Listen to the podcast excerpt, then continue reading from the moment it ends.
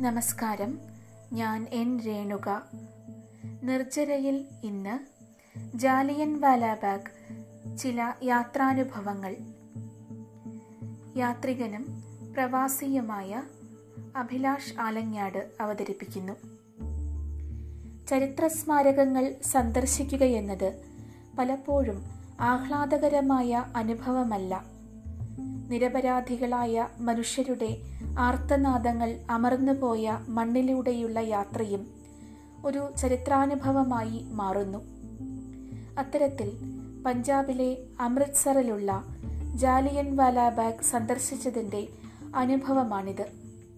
അധികാരവും വിധേയത്വവും പ്രതിരോധങ്ങളും നിലവിളികളും കൂടിക്കലർന്ന ബഹുസ്വരാത്മകമായ വഴികളിലൂടെ മാത്രമേ ഭൂതകാലത്തിലേക്ക് എത്തിച്ചേരാനാകൂ. അത്തരം ഒരു നരനായാട്ടിന്റെ നടുക്കമുണർത്തുന്ന സ്മരണയാണ് ജാലിയൻ വാലാബാഗ് ദുരന്തം. ബ്രിട്ടീഷ് അധിനിവേശത്തിനെതിരെ സമാധാനപരമായി പ്രതിഷേധിച്ച അസംഖ്യം മനുഷ്യർക്ക് നേരെയാണ് ആക്രമണമുണ്ടായത്. ഇന്ത്യൻ സ്വാതന്ത്ര്യ സമരത്തിലെ നിർണായകവും ദുരന്തപൂർണവുമായ ഒരു സംഭവമായിരുന്നു ഇത്. ഗാന്ധിജിയെ നിസ്സഹകരണ പ്രസ്ഥാനത്തിലേക്ക് നയിക്കുന്നതിൽ ഈ കൂട്ടനരഹത്യ കാരണമായി എന്നാണ് പറയപ്പെടുന്നത്.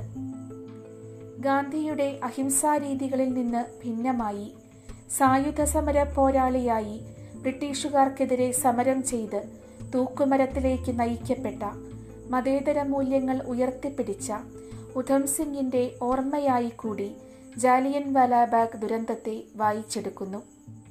ജാലിയൻ വാലാബാഗ് ചില യാത്രാനുഭവങ്ങൾ.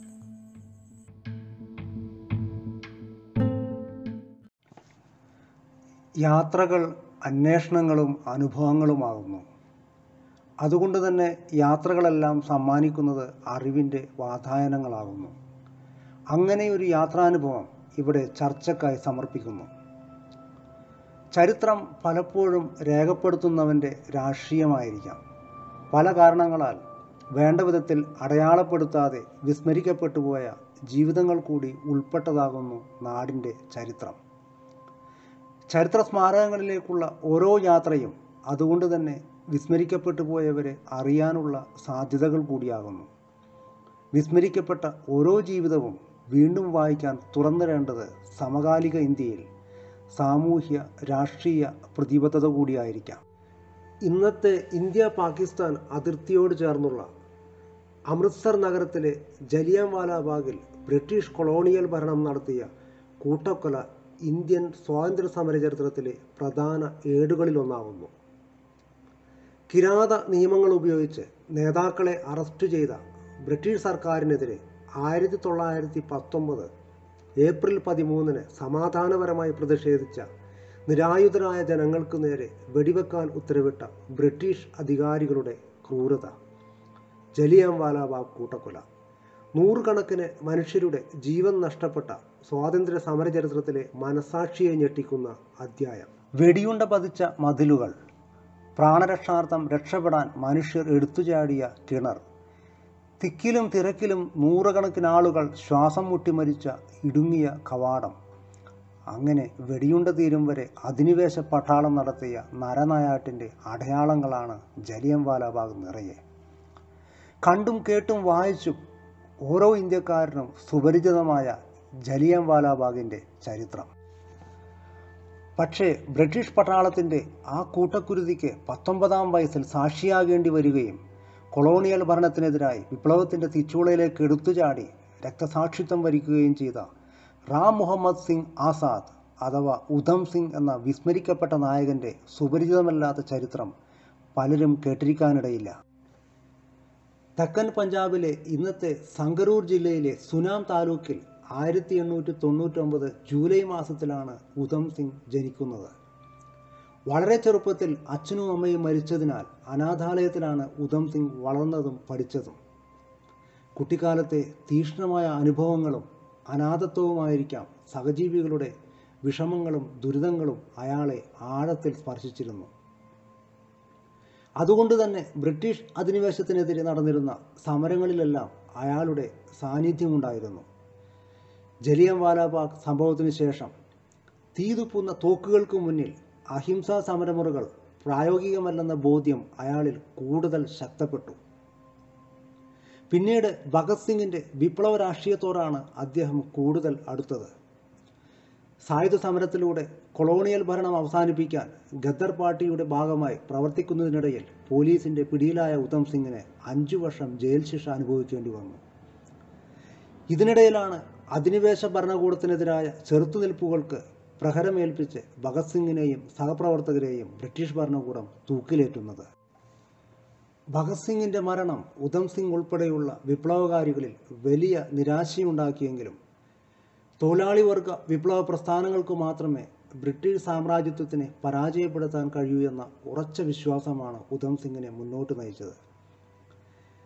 ജയിൽ ശിക്ഷ കഴിഞ്ഞ് ആയിരത്തി തൊള്ളായിരത്തി മുപ്പത്തിനാലിലാണ് അദ്ദേഹം ബ്രിട്ടനിൽ എത്തിച്ചേരുന്നത്.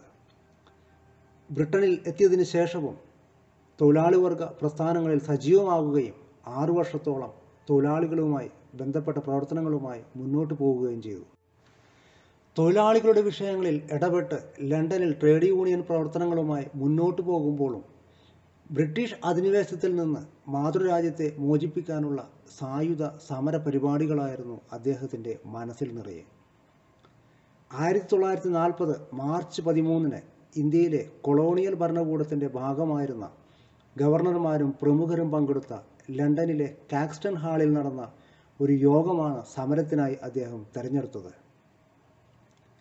ബുക്കിനിടയിൽ ഒളിപ്പിച്ചു കടത്തിയ തോക്കുമായി ഹാളിനകത്തെത്തിയ ഉധം സിംഗ് പലതവണ വെടിയുതിർത്തു. കരിനിയമങ്ങൾ ഉപയോഗിച്ച് പഞ്ചാബിലെ സമരങ്ങളെ അടിച്ചമർത്തുകയും ജലിയൻ വാലാബാഗ് കൂട്ടക്കൊലക്ക് നിയമപരിരക്ഷ നൽകുകയും ചെയ്ത പഞ്ചാബ് ഗവർണറായിരുന്ന മൈക്കിൾ ഒ ഡയർ വെടിയേറ്റ് സംഭവ സ്ഥലത്ത് തന്നെ കൊല്ലപ്പെട്ടു. പ്രമുഖരായ പലർക്കും വെടിയേറ്റു. കൃത്യം നിർവഹിച്ചതിന് ശേഷം ഓടി രക്ഷപ്പെടാതെ ഉധം സിംഗ് പോലീസിന് കീഴടങ്ങുകയാണുണ്ടായത്. ഇന്ത്യൻ ഉപഭൂഖണ്ഡത്തിനകത്തും പുറത്തും കൊളോണിയൽ ഭരണകൂടത്തിനെതിരായ ഉധം സിംഗിന്റെ പ്രതിഷേധം വലിയ രീതിയിൽ ചർച്ച ചെയ്യപ്പെട്ടു. ഉധം സിംഗിന്റെ സാമ്രാജ്യത്വ വിരുദ്ധ പോരാട്ടം പല വിദേശ മാധ്യമങ്ങളിലും വലിയ വാർത്തയായി. വിവേകമില്ലാത്ത നടപടിയെന്ന സ്വാതന്ത്ര്യ സമരത്തിന്റെ അമരക്കാരിൽ ഒരാളായിരുന്ന നെഹ്റു ഈ സംഭവത്തെ വിശേഷിപ്പിച്ചുവെങ്കിലും ഇന്ത്യൻ നാഷണൽ കോൺഗ്രസിലെ യുവാക്കളടക്കമുള്ള പലരുടെയും മനസ്സിൽ ഉധം സിംഗ് ഇടം പിടിച്ചിരുന്നു. കാലം കടന്നുപോയി. ബ്രിട്ടീഷ് അധിനിവേശവും അധിനിവേശ വിരുദ്ധ സമരങ്ങളും ചരിത്രമായി. ഉധം സിംഗ് വിസ്മരിക്കപ്പെട്ട നായകനുമായി. അഹിംസയിൽ അധിഷ്ഠിതമായ സ്വാതന്ത്ര്യ സമര ചരിത്രത്തിന് മങ്ങലേൽക്കാതിരിക്കാനായിരിക്കാം ഉധം സിംഗ് ഇന്ത്യൻ സ്വാതന്ത്ര്യ സമര ചരിത്രത്തിലെ പ്രധാന ഏടുകളിൽ സ്ഥാനം പിടിക്കാതെ പോയത്. രാജ്യത്തിനകത്തും പുറത്തും മതരാഷ്ട്രവാദം ജനാധിപത്യ മതേതര മൂല്യങ്ങളെ ചവിട്ടിമെതിക്കാൻ കഴിവുള്ള ശക്തിയായി വളർന്നിരിക്കുന്ന കാലത്തിലൂടെയാണ് വർത്തമാന ലോകം സഞ്ചരിക്കുന്നത്. ബ്രിട്ടീഷ് അധിനിവേശവുമായി സമരസപ്പെട്ടവരെയും സന്ധി ചെയ്തവരെയും സ്വാതന്ത്ര്യ സമരചരിത്രത്തിന്റെ ഭാഗമായി കാണാനുള്ള ശ്രമങ്ങൾ നടക്കുന്നു. ഭഗത് സിംഗിനെയും ഗാന്ധിയെയും ഗാന്ധിയുടെ ഘാതകരെയുമെല്ലാം പുനർവായിക്കാൻ ഇടമുള്ള അവസ്ഥയിലേക്ക് സമകാലീന ഇന്ത്യൻ സമൂഹം വളരുകയോ തളരുകയോ ചെയ്തിട്ടുണ്ട്. ഉധം സിംഗ് കൊളുത്തിയ വിപ്ലവ സമ്രാജ്ഞിയും സമരചരിത്രവുമെല്ലാം കൂടുതൽ വിസ്മൃതിയിലേക്ക് പോകാം. സമൂഹത്തിന്റെ ആരോഗ്യകരമായ വളർച്ചയിൽ അത്യന്താപേക്ഷിതമായ മതനിരപേക്ഷതയുടെ മൂല്യങ്ങളെക്കുറിച്ചും മതരാഷ്ട്രബോധം മുന്നോട്ട് വെക്കുന്ന അപകടത്തിന്റെ തീക്ഷ്ണതയെക്കുറിച്ചും ഉധം സിംഗിന് അന്നേ ആഴത്തിൽ ബോധ്യമുണ്ടായിരുന്നു. ഇന്ത്യയിൽ സ്വാതന്ത്ര്യ സമരാജ്ഞി പടരുന്നതിനോടൊപ്പം തന്നെ അതിനെ ദുർബലപ്പെടുത്തുന്ന വിധത്തിൽ മതരാഷ്ട്ര സങ്കല്പത്തിന്റെ വിത്തുകൾ മുളക്കുന്ന വേളയിലാണ് ബ്രിട്ടീഷ് കോടതിയിൽ ഉധം സിംഗിന്റെ വിചാരണകൾ നടക്കുന്നത്. വിചാരണ വേളയിൽ റാം മുഹമ്മദ് സിംഗ് ആസാദ് എന്നറിയപ്പെടാനാണ് അദ്ദേഹം ആഗ്രഹിച്ചത്.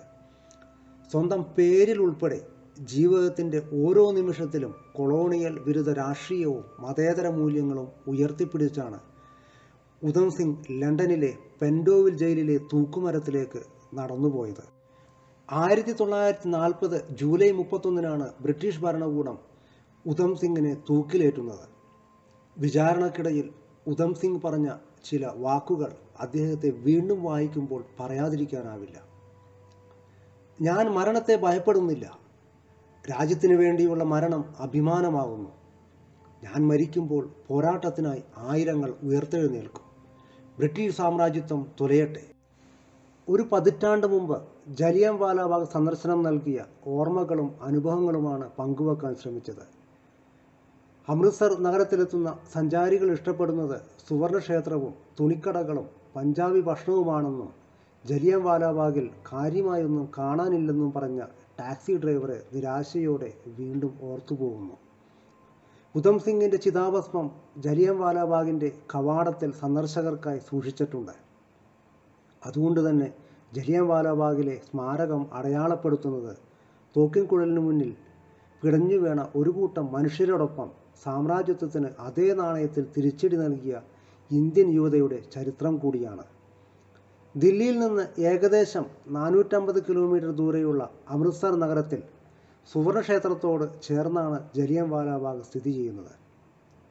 രാജ്യത്തിന്റെ പോരാട്ട ചരിത്രം അനുഭവിച്ചറിയാൻ വടക്കേ ഇന്ത്യ സന്ദർശിക്കുന്ന ഓരോ സന്ദർശകനും നിർബന്ധമായും സന്ദർശിക്കേണ്ടതാണ് ജലിയൻ വാലാബാഗ്